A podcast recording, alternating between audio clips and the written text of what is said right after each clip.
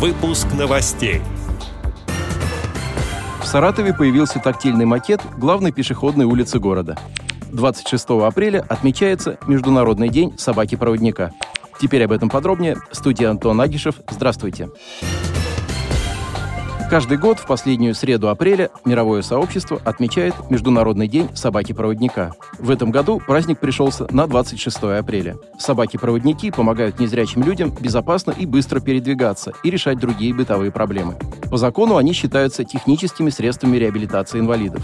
В России начали профессионально готовить собак-проводников после Великой Отечественной войны, когда появилось большое количество людей, потерявших зрение на фронте и нуждающихся в социальной реабилитации. Тогда на помощь пришли уникальные специалисты, которые смогли начать системную подготовку собак для выполнения этой важной задачи. В нашей стране подготовка собак-проводников находится на очень высоком уровне, что неоднократно подтверждали российские и зарубежные специалисты. Так, в подмосковной Балашихе успешно работает российская школа собак-проводников, основанная в 1960 году Всероссийским обществом слепых. Основные задачи школы – это проведение мероприятий по социальной реабилитации инвалидов по зрению первой группы и подготовка для них собак-проводников. Это единственное учреждение в Российской Федерации, имеющее лицензию на право ведения образовательной деятельности по обучению инвалидов по зрению обращению с собакой-проводником. Школой за время ее существования подготовлено и передано незрячим людям более 4400 профессионально подготовленных собак. 22 апреля в Московском доме общественных организаций при поддержке Всероссийского общества слепых состоялось праздничное мероприятие «Не просто собака», приуроченное к Международному дню собаки-проводника.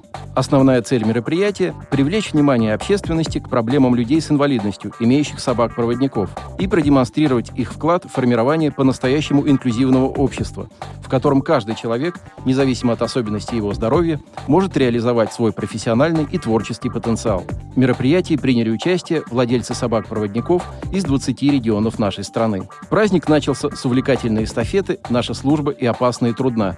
Также для участников мероприятия были проведены мастер-классы и развлекательная программа. Торжественную часть вечера открыл приветственным словом президент Всероссийского общества слепых Владимир Сипкин. Также к собравшимся обратились генеральный директор Российской школы подготовки собак-проводников ВОЗ Артем Астанин и директор некоммерческой организации «Собаки. Помощники инвалидов» Елена Орочка. Концертная программа мероприятия включала в себя выступления владельцев собак-проводников со своими питомцами, которые продемонстрировали свои творческие способности.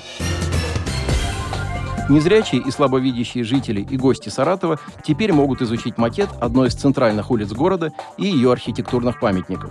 Уменьшенные копии исторических зданий и карты проспекта Петра Столыпина появились в Саратовской областной специальной библиотеке для слепых. Проспект Петра Столыпина – главная пешеходная улица Саратова.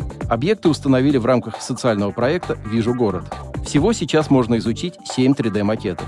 В их числе тактильные копии гостиницы «Волга», Саратовской государственной консерватории имени Собинова, цирка имени братьев Никитиных, а также макет карты самого проспекта. В библиотеке гостей, которые хотят ознакомиться с макетами, также ждут аудиогид и многоформатный альбом с рельефно-графическими изображениями и цветными иллюстрациями исторического центра Саратова. Отдел новостей «Радиовоз» приглашает к сотрудничеству региональной организации. Наш адрес новости – собакарадиовоз.ру. О новостях вам рассказал Антон Агишев. До встречи на «Радиовоз».